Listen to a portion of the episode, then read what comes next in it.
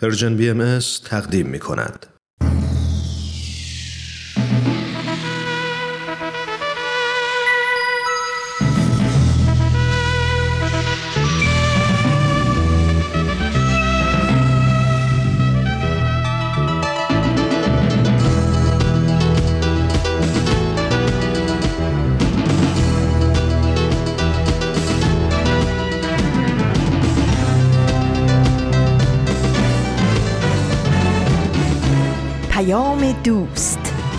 برنامه ای برای تفاهم و پیوند دلها.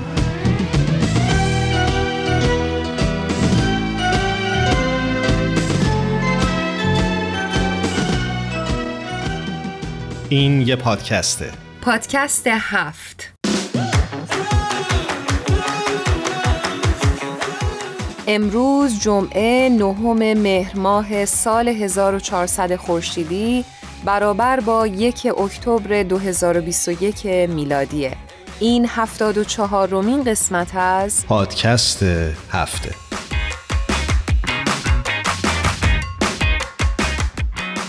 درود میفرستم خدمت تک تک شما شنونده های عزیزمون. امیدوارم روزگار بر وفق مرادتون باشه در هر کجای دنیا که هستید.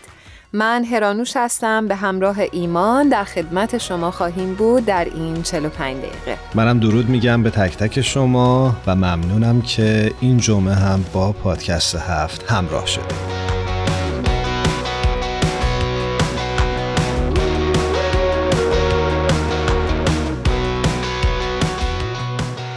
قبل از اینکه بریم سراغ موضوع برنامه دوست دارم امروز این روز رو یادآوری بکنم. امروز روز سالمندان هست و خیلی خوبه که از سالمندان عزیزمون در سر تا سر دنیا یادی بکنیم و اگر بتونیم کاری هر چند کوچیک هم برای سالمندان دورورمون امروز انجام بدیم. حتما امیدوارم که این اتفاق بیفته. اما برای اینکه پیشینه این روز جهانی رو بگیم باستی عنوان بکنیم که سازمان ملل متحد در سال 1982 میلادی شورای جهانی سالمندی رو تشکیل داد و در همون سال طرحی رو برای تعیین یک روز جهانی برای سالمندان ارائه کرد تا بعدها در سال 1990 میلادی این شورا اول اکتبر رو روز جهانی سالمندان مشخص کرد. هدف از روز جهانی سالمندان در واقع آگاه سازی سازمان ها و نهادهایی هستش که در این حوزه فعالیت می‌کنن. امیدواریم که این روز و این مناسبت رو بهانه قرار بدیم که سری بزنیم به همه سالمندانی که می‌شناسیم و یادی بکنیم ازشون.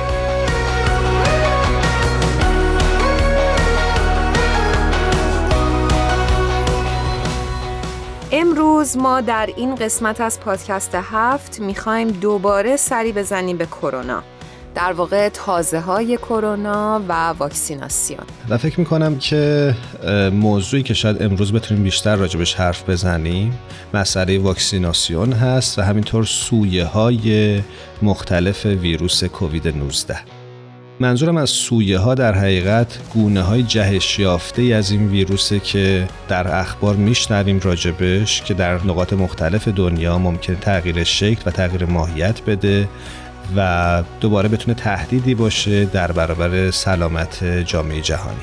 با اینکه این همه روز و زمان از دوران کرونا گذشته ولی می‌بینیم که کرونا در واقع یک واقعیتی هستش که در زندگی همه ما مردم جهان جریان پیدا کرده و ما هم امروز رو اختصاص دادیم که بیشتر به این بحث بپردازیم.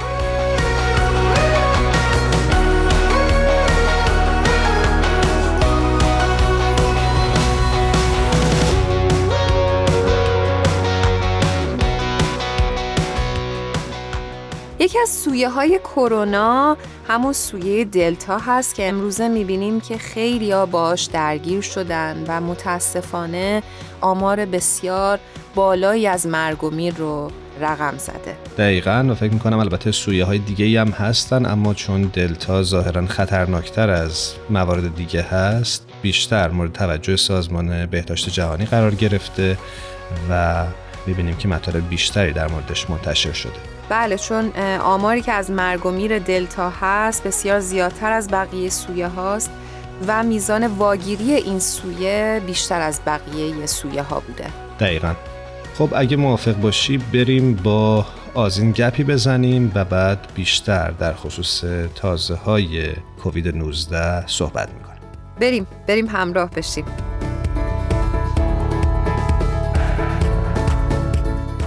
آزین ایقانی عزیز به برنامه خودت خوش اومدی. مرسی ایمان جان درود بر شما و هرانوش عزیزم. همینطور همه دوستان خوبی که همراهان همیشگی ما هستن. امیدوارم حال همگیتون خوب باشه. آزین جون درود بر تو. خیلی خوشحالم صداتو میشنوم مجدد. مرسی عزیزم مرسی. خب آزین جون این هفته برای ما چه مطلبی داری؟ از کجا؟ چه خبرها؟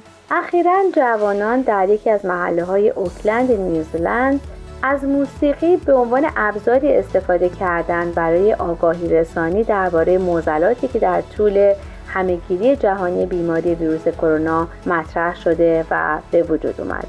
چقدرم خوب؟ بله. این جوانان در واقع سعی کردن با رعایت همه مسائلی که در حال حاضر باید رعایت بشه با گرد همایی حضوری که در کنار هم داشتن به ضبط موسیقی بپردازند و ترانه هایی رو برای دعوت مردم به اقدام برای رفاه جامعه خود تهیه بکنند. از جان چند نفر تو این پروژه شرکت کردن؟ ایمان جان به نظر میاد که بیش از هزار جوان در این جنبش در واقع شرکت دارن که سعی می‌کنن به تغییر اجتماع کمک بکنن. و در واقع به گفته آقای جفری صبور موسیقی بخش بسیار بزرگی از زندگی جوانان این محله هستش. ایشون میگن که ما با مطرح کردن این سوال شروع کردیم که چطور میشه بینش های حاصل از این تلاش ها رو از طریق موسیقی به افراد بیشتری ارائه داد. یا اینکه چطور می‌تونیم در مورد ایده های عمیق به نحوی ترانه سرایی کنیم که مردم بتونن با داستان های مطرح شده در ترانه ها ارتباط برقرار کنن. و نتیجه این کار در واقع ترانه شده با عنوان ما به هم مرتبطیم که ظاهرا بسیار پرطرفدار بوده و استقبال خوبی ازش شده. خیلی ترانه جالبی هست. حالا اگر دوستان نشنیدن حتما گوش بکنن. یه جایش اشاره می‌کنه که فرض رو بر این بگیریم که هر کسی باید به فکر خودش باشه.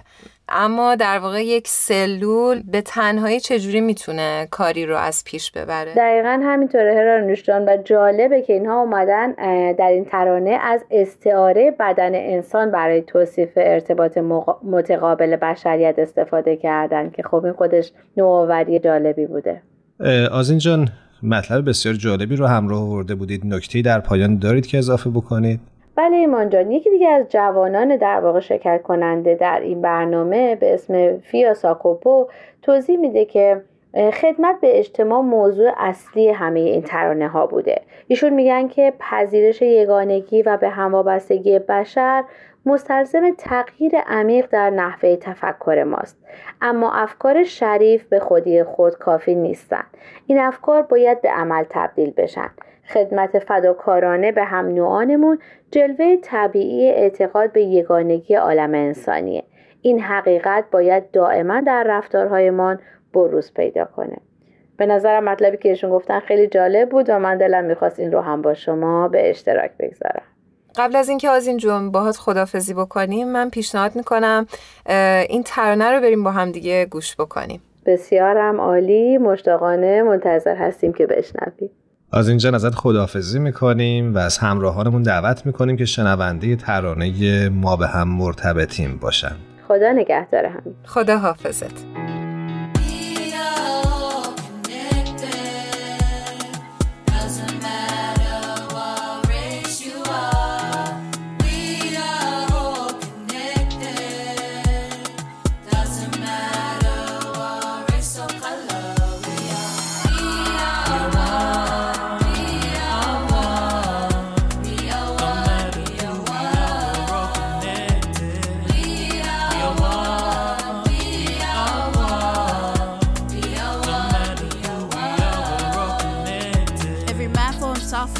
but us out on its own cannot function. We must realize we are part of the process, giving and receiving humanity's resources. We got the power to make the pain stop. We got the chance to start the change up. Up to us that we want this. Up to us that we want this.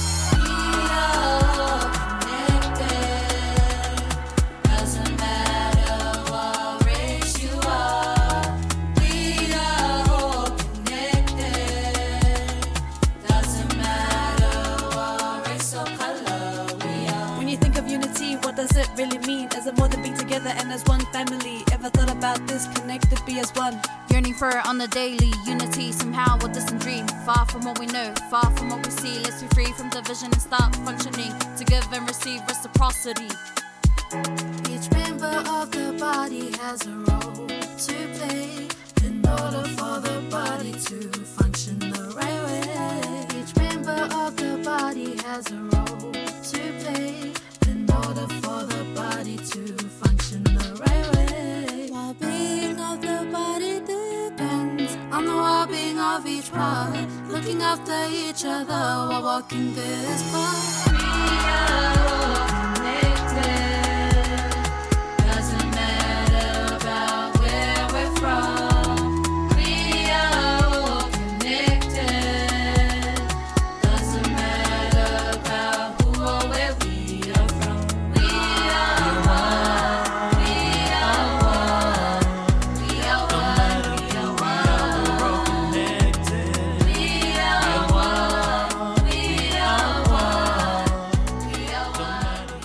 شما شنونده 74 رومین قسمت از مجموعه پادکست هفت هستید.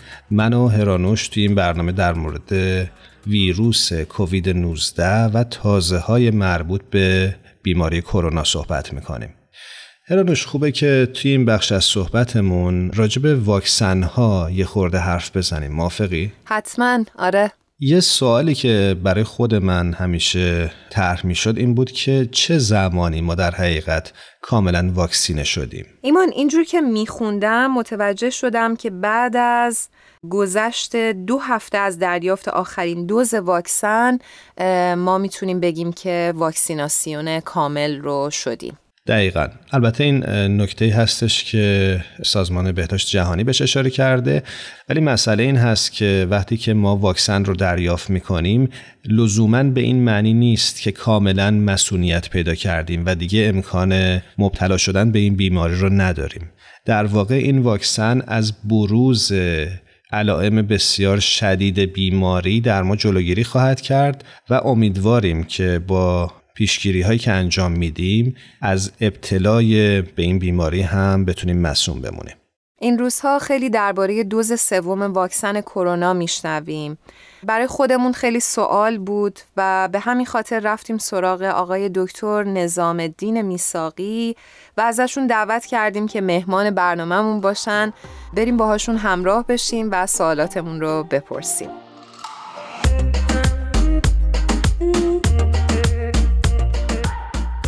شنونده های عزیزمون ما در خدمت جناب دکتر نظام الدین میساقی هستیم و بسیار خوشوقت هستیم از اینکه بار دیگه به ما فرصت دادن تا در خدمتشون باشیم.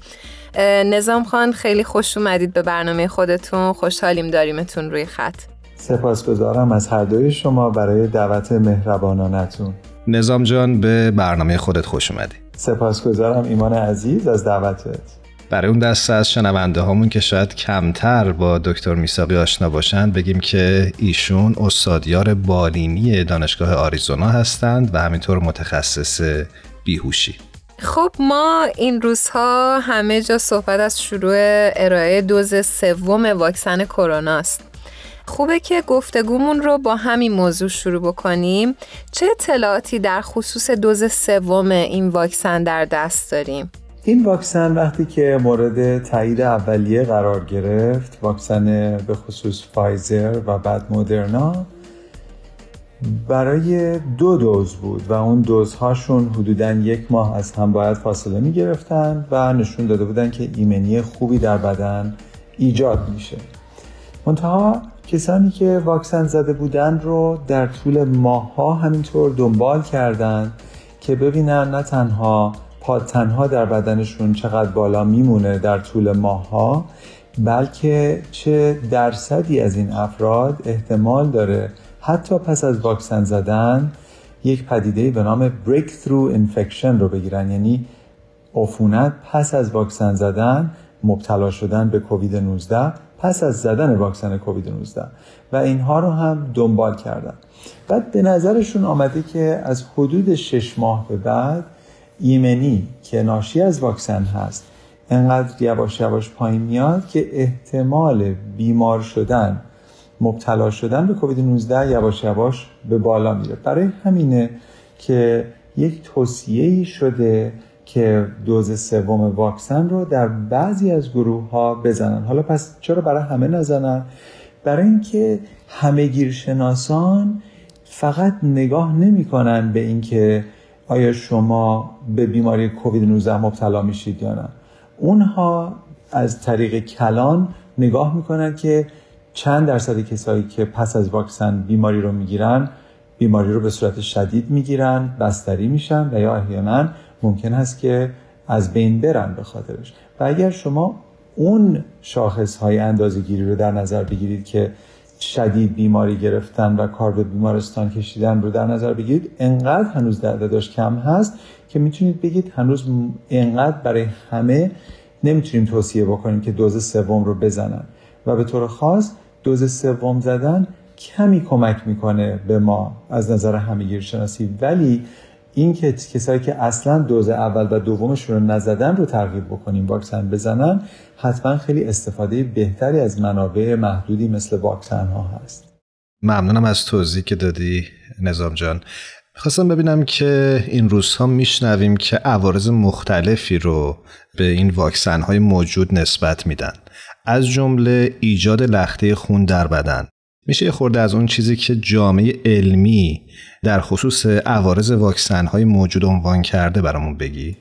بله اصولا این واکسن ها نسبت به واکسن های بیماری های دیگه به همون اندازه امن هستند و مشکل شدیدی ندارن درسته که التهاب قلب و یا لخته خون در یک گروه خیلی خاصی و خیلی کمی ممکنه که ایجاد بشه. اما از نظر همه گیرشناسی وقتی که شما مشکلات به عوارض خود بیماری رو میسنجید نسبت به عوارض واکسن متوجه میشه که تفاوتش لوگاریتمی فرق می‌کنه. و برای همین هست که اینها انقدر مد نظر ما نیستن. اینها یه مقدار فعالیت های آماری هست که ما باید بهش فکر بکنیم. مثلا شما اگر که از منزلتون خارج میشید که سر کارتون برید یک ریسکی رو متحمل میشید. اون ریسک این هست که ممکنه در این راه یک اتفاق بدی برای شما بیفته تصادف بکنید و یا از بین برید. ولی انقدر این ریسک کمه که شما هر روز که سر کار میرید و برمیگردید اصلا نمیاندیشید به این ریسک. درسته؟ اینجور مشکلاتی که با واکسن هم هستن انقدر ریسکش پایین هست که ما به اون صورت بهش نمیاندیشیم. در مورد واکسن هایی که از وکتور ادنوویروس استفاده می‌کنن مثل واکسن جانسون و جانسون و استرازنکا کمی ایجاد لخته خون بالاتر هست درصدش بازم اصولا خیلی کمه. مثلا سه تا چهار در هر صد هزار نفر هست. ولی در مورد واکسن هایی که بیشتر در آمریکای شمالی زده شده مثل فایزر و مدرنا این عددها خیلی پایین تر هست. ممکنه که فرض کنید یک پنجم اونهایی باشه که برای استرازنکا و یا جانسون و جانسون دیده میشه. برای همین وقتی عددها انقدر کم هست می‌تونیم بگیم که وقتی ریسک رو فایده می‌کنید فایده شما به مراتب بالاتر از ریسک های بسیار اندکی هست که متحمل میشید. میزان مرگ و میر در بین افراد واکسینه شده در مقایسه با افرادی که مایل به دریافت واکسن نیستن چطوره؟ بله فقط داده های این الان در دستمون هست. چون در واقع می‌دونید شما هیچ وقت اینو نمی‌تونستید خودتون بیاید در یک فضایی تست بکنید و آزمایش بکنید. برای اینکه وقتی که جان انسان ها در میانه هیچ نهادی به شما اجازه همچین تحقیقی نمی‌داد. ولی الان اتفاقا یک تحقیق طبیعی داره به وجود میاد در آمریکا. بین کسایی که تصمیم گرفتن به هر دلیلی واکسن برای اونها نیست. و کسانی که واکسن زدن. شما می‌تونید در حد ایالتی این آمار رو در نظر بگیرید. مثلا یک ایالت رو در نظر می‌گیرید چند درصد از این ایالت واکسن زدن چند درصدشون نزدن و بعد داده های همه بیمارستان هاشون رو می‌گیرید و نگاه می‌کنید ببینید که چند درصد از کسانی که بیمار هستند بر اثر کووید 19 در بیمارستان ها هستند و اونها چند درصدشون واکسینه شدن چند درصدشون نشدن و همینطور چه درصدی از بین میرن و چه درصدی از بین نمیرن. همه این داده ها رو که میریزید توی کامپیوتر رو پروسه می‌کنید و به یک عدد می‌رسید اون عدد هست 29 حالا این عدد 29 چی هست؟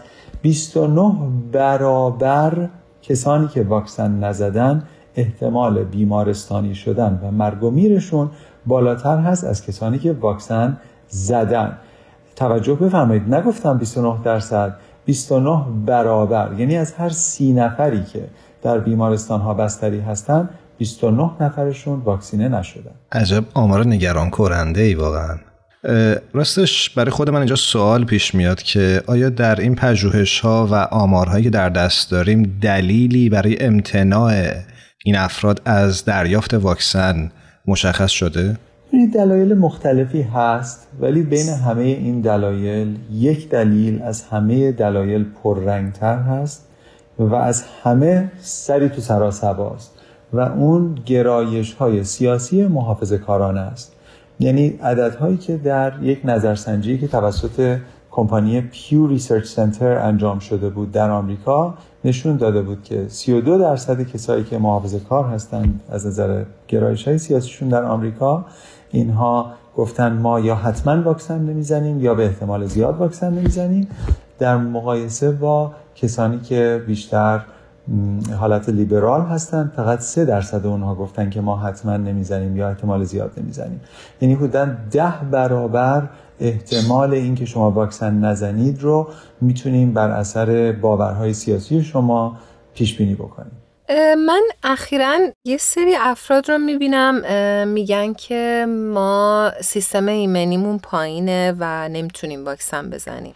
این درسته؟ ببینید سیستم ایمنی فقط یک سیستم نیست. ما درست است که همطور میگیم سیستم ایمنی. ما شاید باید بگیم سیستم های ایمنی. ما سیستم هایی داریم که ایمنی سلولی درش هست سیستم complement هست سیستم لنفاوی هست سیستم humoral هست سیستمی که پادتن می‌سازه هست و خیلی از اینها درست که با هم تعامل می‌کنن و همکاری می‌کنن ولی سیستم ایمنی در واقع بازوهای مختلفی داره که چهار پنج جای مختلف و روش مختلف برای مقابله با ویروس ها و باکتری ها رو در خود در بر می‌گیره.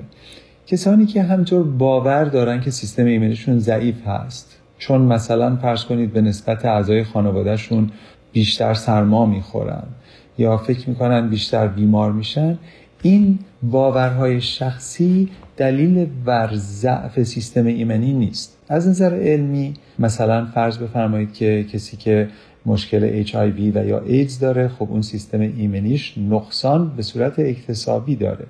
و یا کسایی که یک مشکلات ژنتیکی دارن که ممکن هست سیستم ایمنیشون ضعیف باشه و یا کسایی که داروهایی مصرف می‌کنن که به عمد سیستم ایمنیشون رو تضعیف می‌کنه به خاطر بیماری های خود ایمنی که دارن و یا به خاطر اینکه دریافت کننده پیوند اعضا هستند باید سیستم ایمنیشون پایین باشه که این پیوند رو بدنشون پس نزنه.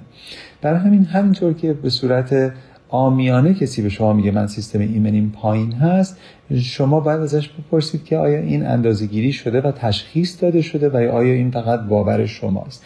اما به هر صورت اگر کسی واقعا سیستم ایمنی ضعیف داشته باشه خیلی مهمتر هست که اون واکسن رو بزنه. چون بسیاری از این گونه ها و یا سویه های مختلف ویروس هایی که ما باش دست و پنجه نرم می‌کنیم اهم از دلتا و مو و لامدا اینها معمولا در بدنهای کسانی به وجود میاد که سیستم ایمنی ضعیفی دارن و ممکنه صدها روز در بدنشون ویروس فعال رو بتونیم اندازه گیری بکنیم.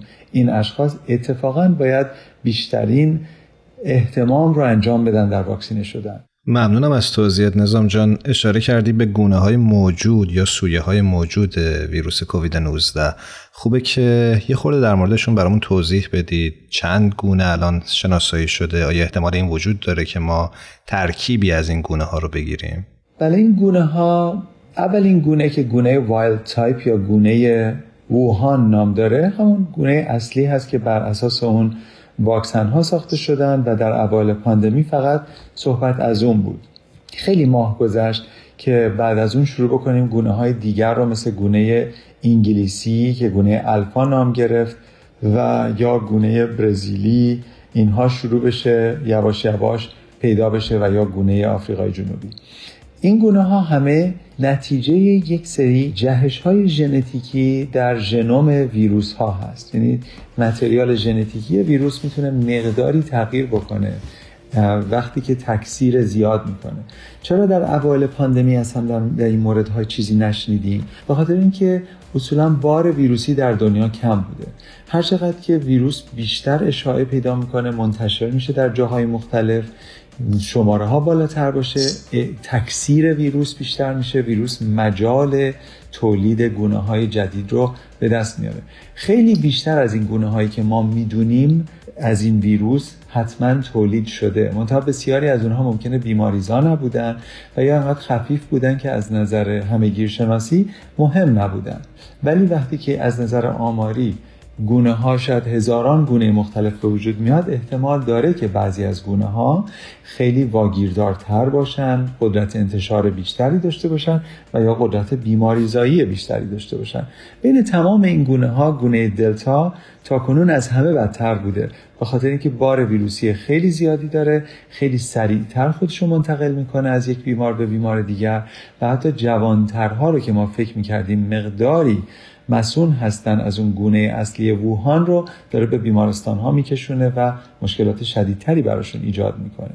گونه های دیگری هم الان گونه های نگران کننده هستند که در موردش صحبت میشه مثل گونه لامدا که در کشور پرو اول پیدا شد و گونه مو یا میو که در کشور کلمبیا اول پیدا شد ولی در این کشورها وقتی روند ویروسی رو نگاه می‌کنیم می‌بینیم که به شدت و بدی دلتا نبوده.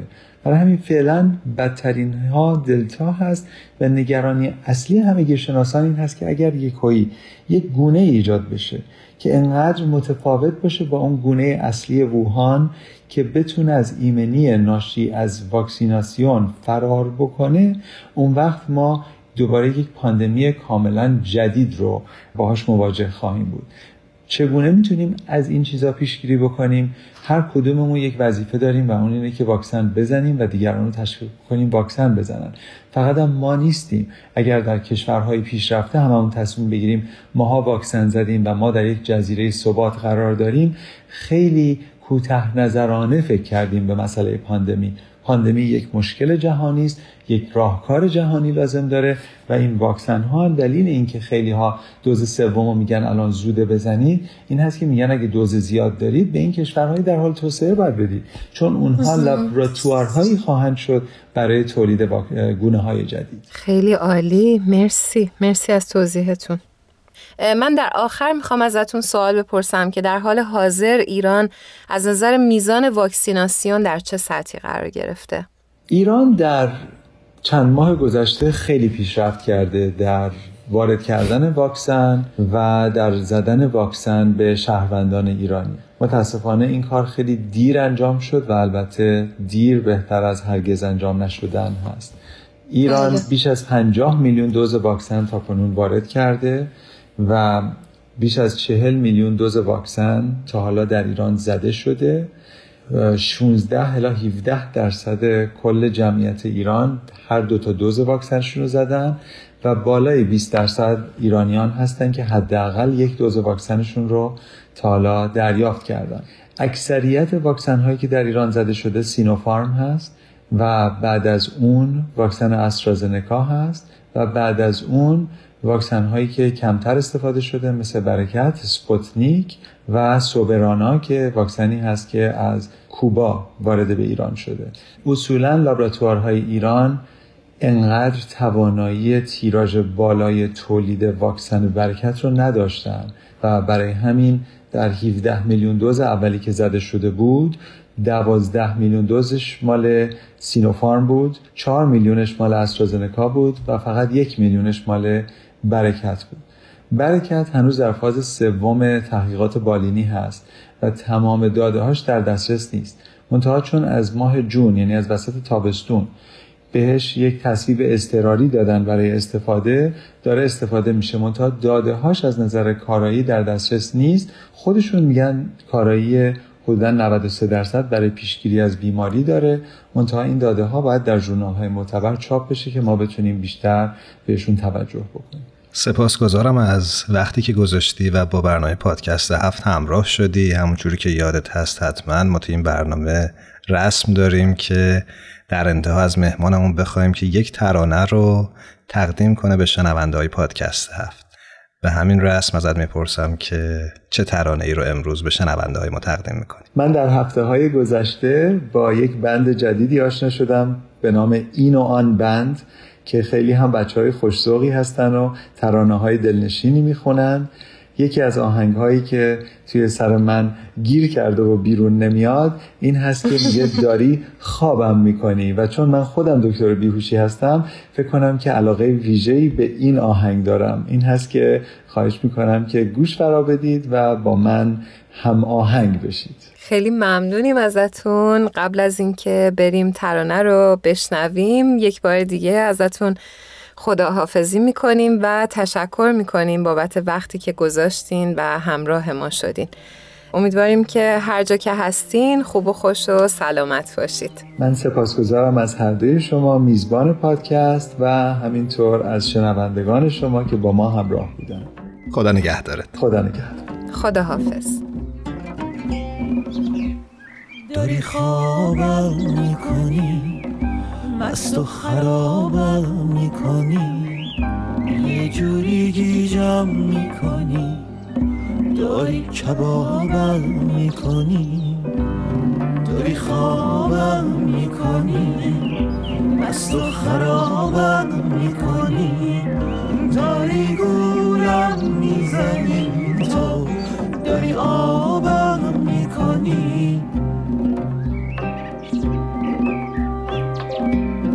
داری با جنس نگات از من دل تو رد میشی داری با رنگ صدات از من دل تو میشی آه داری گیجم می‌کنی با دل عجینم می‌کنی.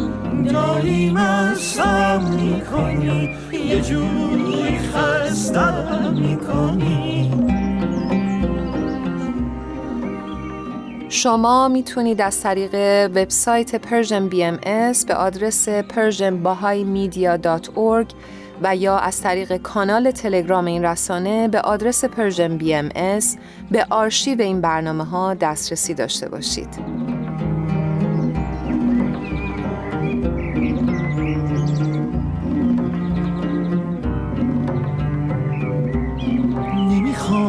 از این نگاه با کسی صحبت بکنم.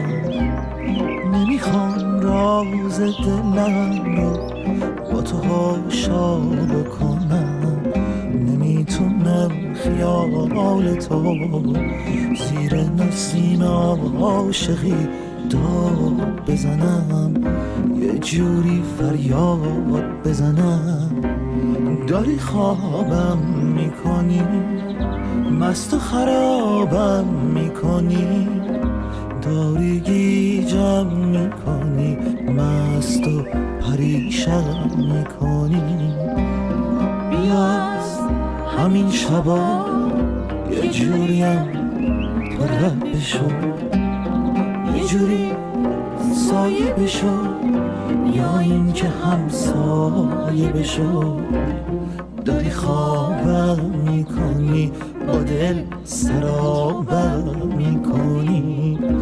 داری گولم می‌زنی مست و خرابم می‌کنی. داری خوابم می‌کنی.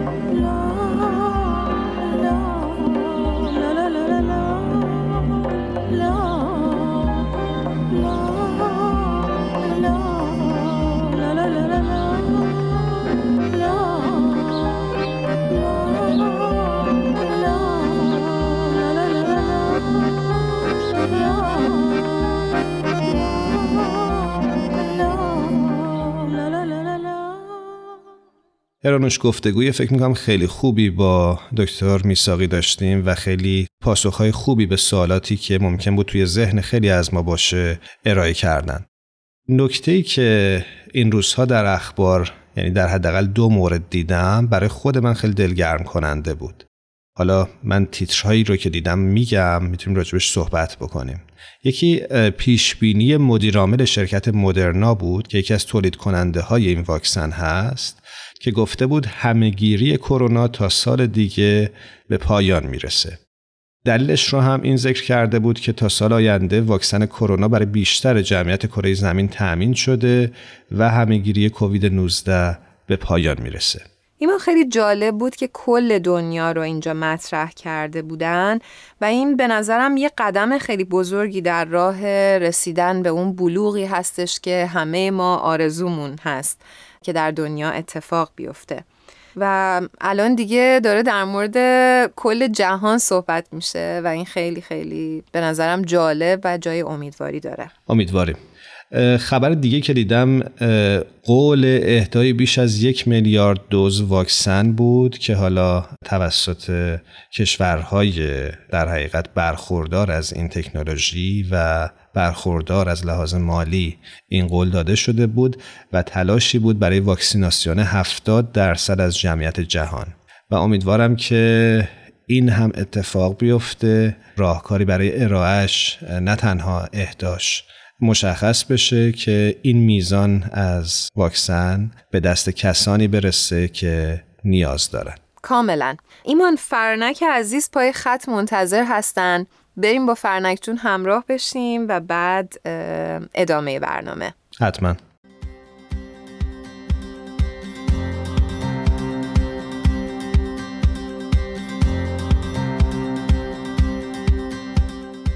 فرانک شوبیریان عزیز رو روی خط داریم. بسیار خوشحالیم که صدای قشنگش رو میشنویم. فرنک جون درود بر تو. خوش اومدی. عزیزمی مرسی. هرانوشتم منم خوشحالم که پیش شما. منم به درود میگم. فرنک عزیز به برنامه خودت خوش اومدی. فدای محبت دیمان جان. متشکرم. هرانوش من فکر می‌کنم امروز چون موضوع برنامه در رابطه با کووید هست و تازه های این بیماری خوب بیاید همگی راجع به همین صحبت بکنیم که داستان این همهگیری و پندمی چه تأثیری بر جهان بینی ما گذاشت. موافقید؟ بله بله حتما. به قول معروف کرونا گفتی و کردی کبابم. ایمان جان.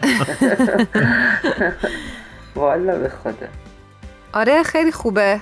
در این باره صحبت بکنیم که کرونا بر زندگی آدما چه تأثیری گذاشته. موافقم موافقم. خیلی عمالی فرنک جون من یه چیزی رو اولش بگم. ایمان که داشت صحبت می کرد یاد این افتادم که با اکثر دوستام که صحبت می کنیم همش به گوشم می‌خوره که وقتی کرونا اومد ماها آدم ها چقدر تغییر کردیم. به واسطه اون اتفاقهایی که کرونا برای ما رقم زد.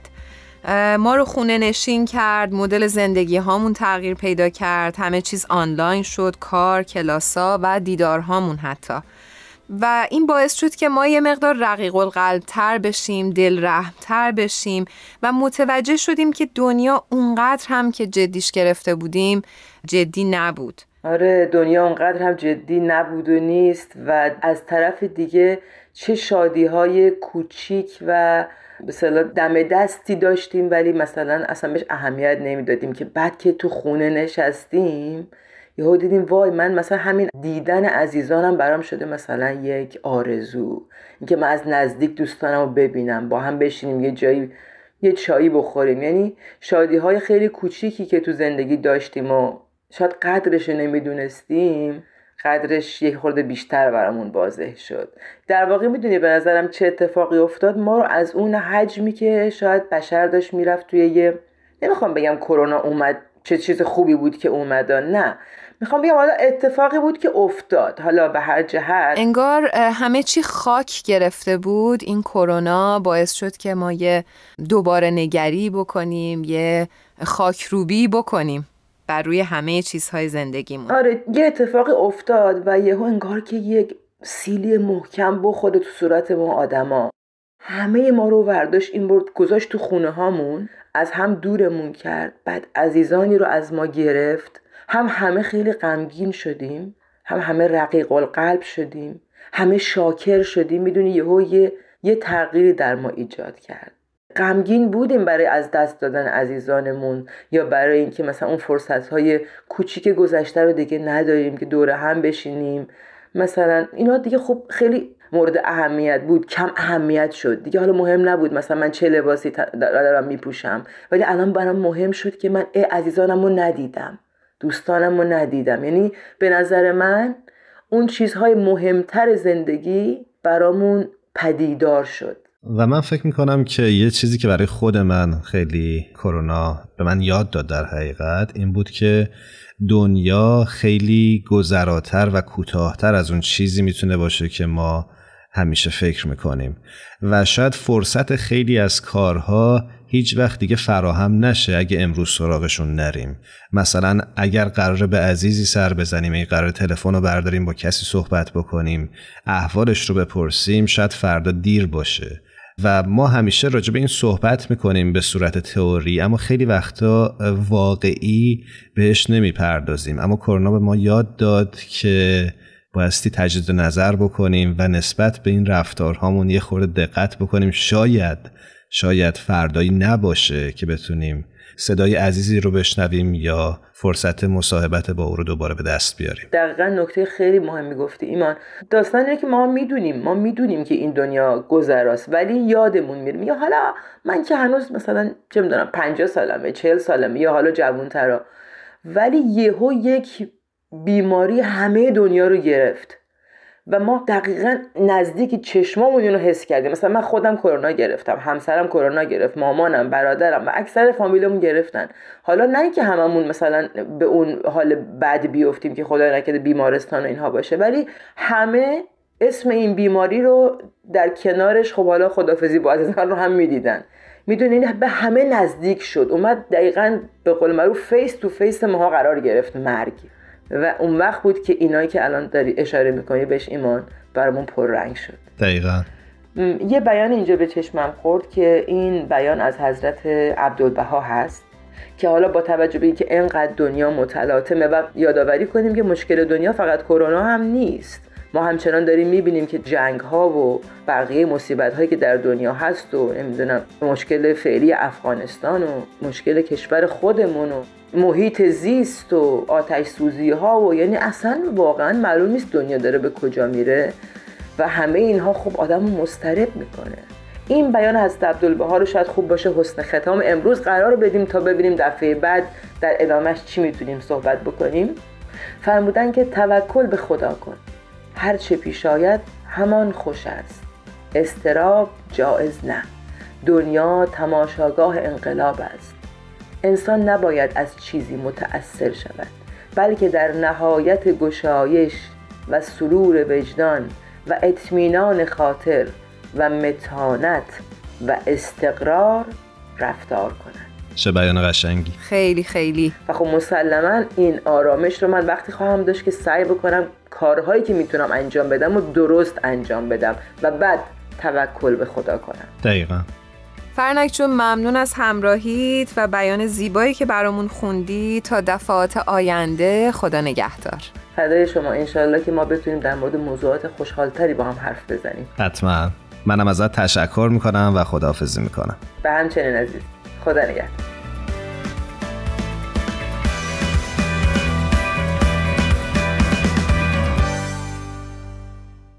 ویلیام فاکنر نویسنده شهیر امریکایی در کتاب خشم و هیاهو جای عنوان می‌کنه.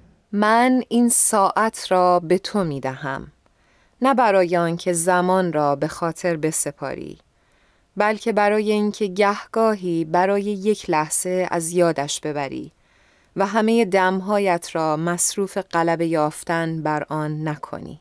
امیدوارم که همه ما قدر لحظه های با هم بودن رو بیشتر بدونیم. و اینجا جا داره از همه تهیه کننده های خوب برنامهمون الهام، تارا و میساق عزیز نهایت تشکر رو داشته باشیم و ممنون از همه شما شنونده های عزیزمون که افتخار این رو دادید که شنونده برنامه پادکست هفت باشید. خیلی ممنونیم ازتون و شما رو به خدای بزرگ می سپاریم تا دفعات آینده خدا نگهدارتون باشه. روز و شبتون خوش.